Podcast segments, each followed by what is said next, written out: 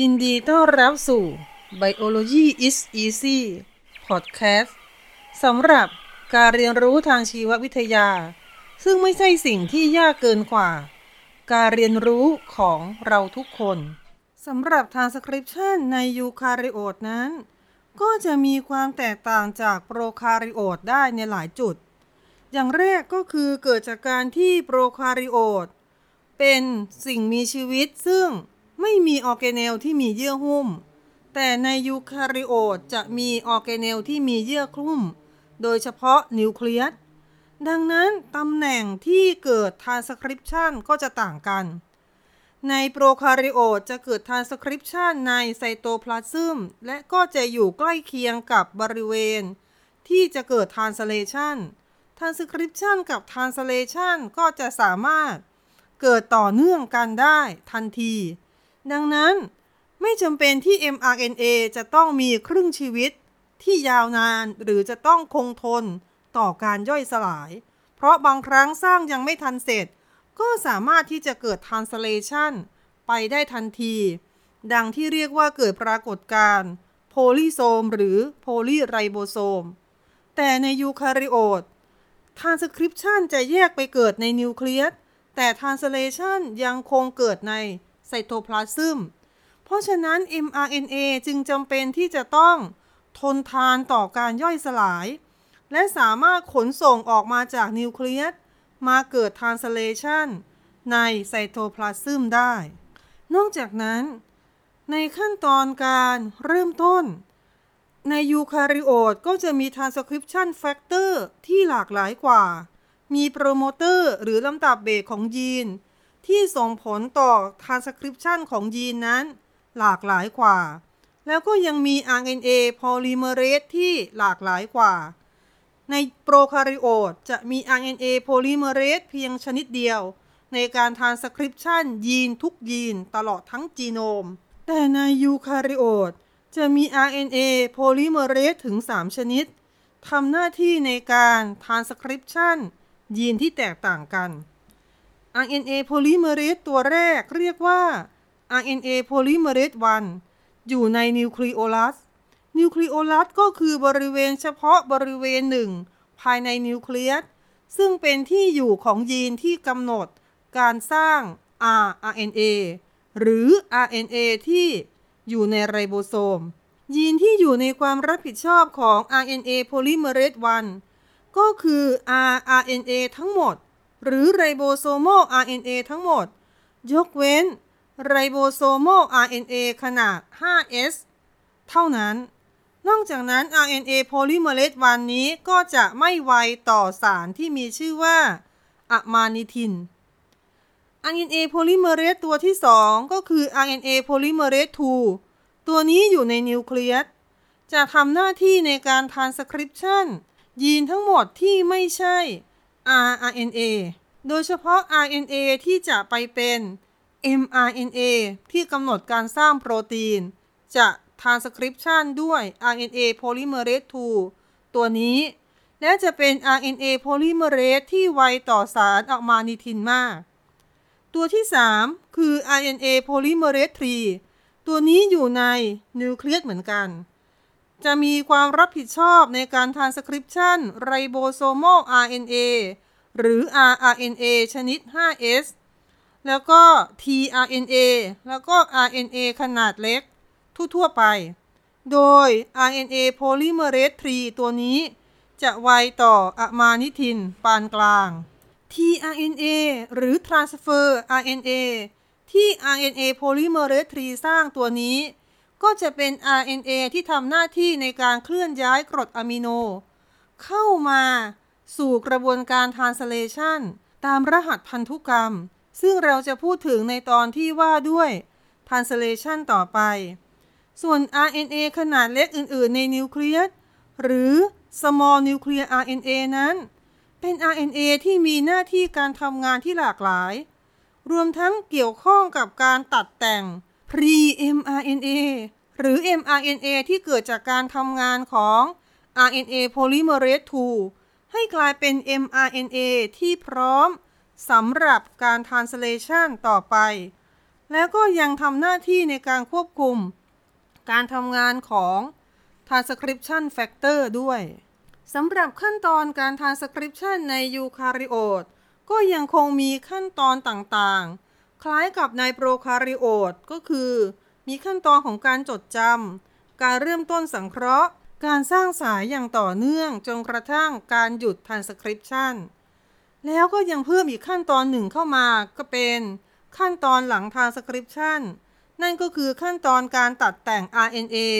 หรือที่เรียกว่า RNA processing นั่นเองสำหรับขั้นตอนการเริ่มต้น transcription ของยูคาริโอตนั้น ก็จะประกอบด้วย ส่วนที่เข้ามาเกี่ยวข้องถึง 3 ส่วนก็คือ transcription factor ที่จะมีผลต่อการจดจำและการเริ่มทำงานของ RNA polymerase แล้วก็ยังมีโปรตีนที่เรียกว่า enhancer และ silencer เข้ามาเกี่ยวข้องด้วย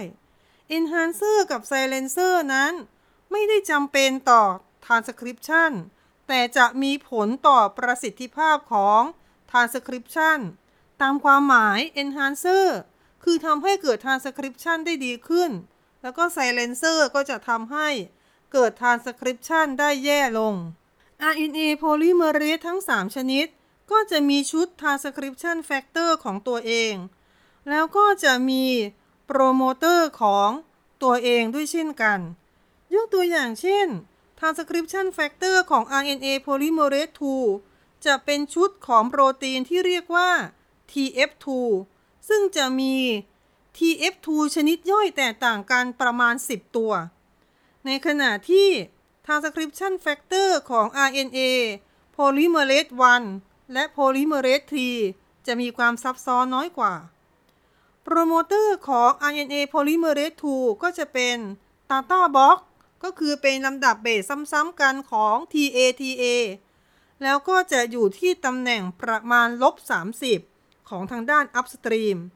ในขณะที่โปรโมเตอร์ของ RNA polymerase 1 จะเป็นตำแหน่งเบสที่เป็น GC rich คือมีลำดับเบสเป็น GC GC เยอะๆ ตำแหน่งจะอยู่ระหว่างลบ 45 จนถึงบวก 20 และจะมีลำดับเบสที่ลบ 150 ถึงลบ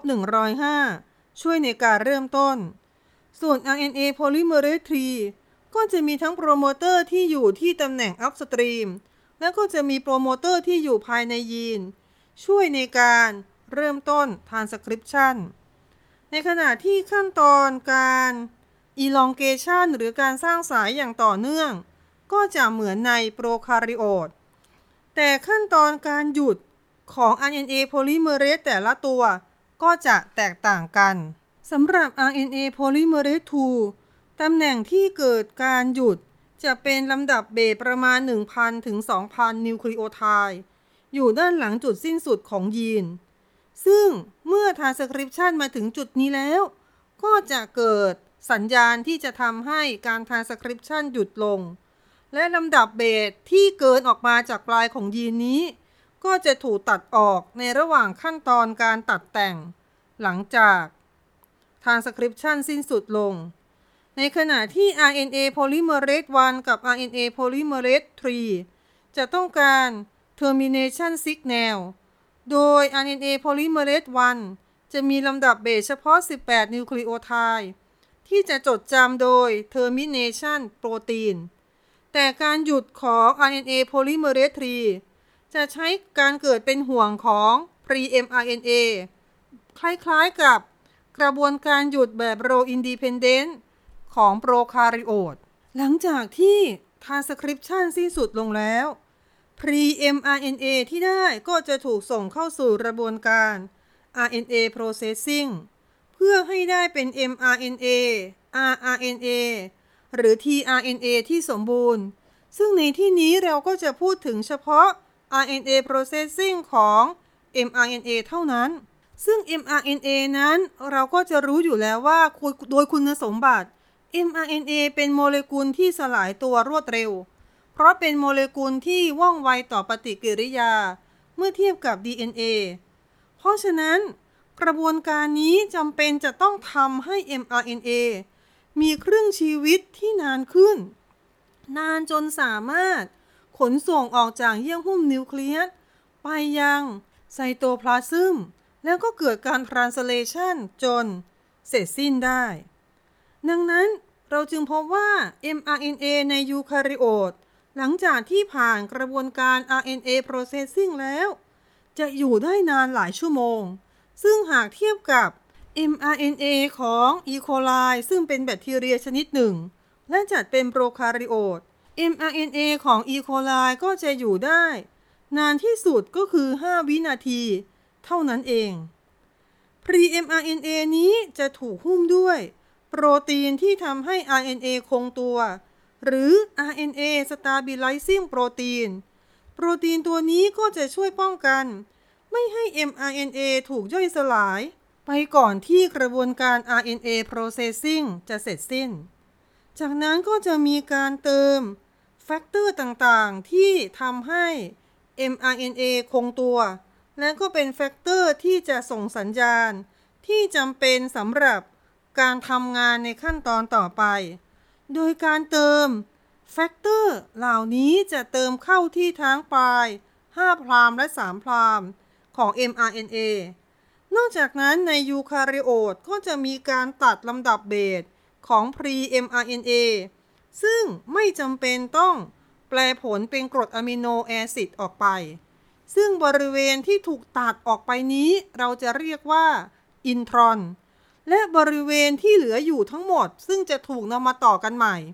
ก็จะเรียกว่าเอ็กซอนการที่ mRNA ของยูคาริโอตมีกระบวนการตัดแต่งทำให้ตำแหน่งที่เกิดการทานสคริปชันหนึ่งตำแหน่ง ก็อาจจะกลายเป็นยีนได้มากกว่า 1 ยีนกำหนดการสร้าง โปรตีนได้หลากหลาย เพราะบางครั้งตำแหน่งที่เกิดการทานสคริปชันตำแหน่งเดียวกัน เมื่อมีการตัดแต่ง ส่วนที่เป็นอินทรอนออกต่างกัน ก็จะได้โปรตีนที่มีคุณสมบัติต่างกัน หรือในสัตว์บางชนิด เมื่ออายุที่ต่างกันหรืออยู่ต่างวัยกัน เช่น ระยะที่เป็นตัวอ่อนกับระยะที่เป็นตัวเต็มวัยตำแหน่งที่ทานสคริปชันตำแหน่งเดียวกัน ก็อาจจะมีการตัดส่วนที่เป็นอินทรอน ออกต่างกัน และก็จะส่งผลให้การเจริญเติบโตของสัตว์แตกต่างกันไป ตามโปรตีนที่สร้างขึ้นมา ซึ่งก็จะทำให้ยูคาริโอตมียีนที่หลากหลายมากขึ้นนั่นเอง ส่วนที่เติมเข้าไปทางด้าน5 prime และ3 prime ของ pre-mRNA เพื่อให้เป็น mRNA ที่สมบูรณ์นั้น ทางด้าน5 prime เราจะเรียกว่า5 prime capping ตำแหน่งนี้ก็จะมีการเติม 7 methylguanosine capเข้าไปที่ปลาย 5 prime ของ pre-mRNA capping ตัวนี้นอกจากจะช่วยในการทำให้คงตัวแล้ว ก็ยังเกี่ยวข้องกับการจดจำเพื่อเรื่องกระบวนการ translation ด้วย ส่วนตำแหน่ง 3 prime ก็จะเติมเบส A จำนวนมาก ประมาณ 200 คู่เบสลงไป เราจะเรียกว่าเป็นการเติม poly A tailการเติม poly A tail นี้นอกจากจะช่วย ในเรื่องของความคงตัวแล้ว ก็ยังเกี่ยวข้องกับกระบวนการขนส่ง mRNA ออกจากนิวเคลียสไปยังไซโตพลาซึมอีกด้วย เมื่อ pre-mRNA ผ่านขั้นตอนทั้ง 3 ก็คือ การตัดแต่งเอาอินทรอนออกไป การเติม cap ที่ปลาย 5 prime และการเติม poly A tail ที่ปลาย3 prime สำหรับในยูคาริโอต ขั้นตอนนี้จึงจะถือว่าได้ mRNA ที่สมบูรณ์ ที่พร้อมจะถูก translation แล้วก็จะถูกขนส่งออกจากนิวเคลียสเพื่อไปเกิด translation ภายในไซโตพลาซึมต่อไป โปรดติดตามพอดแคสต์ชุด Biology is Easy ได้ ในตอนต่อไป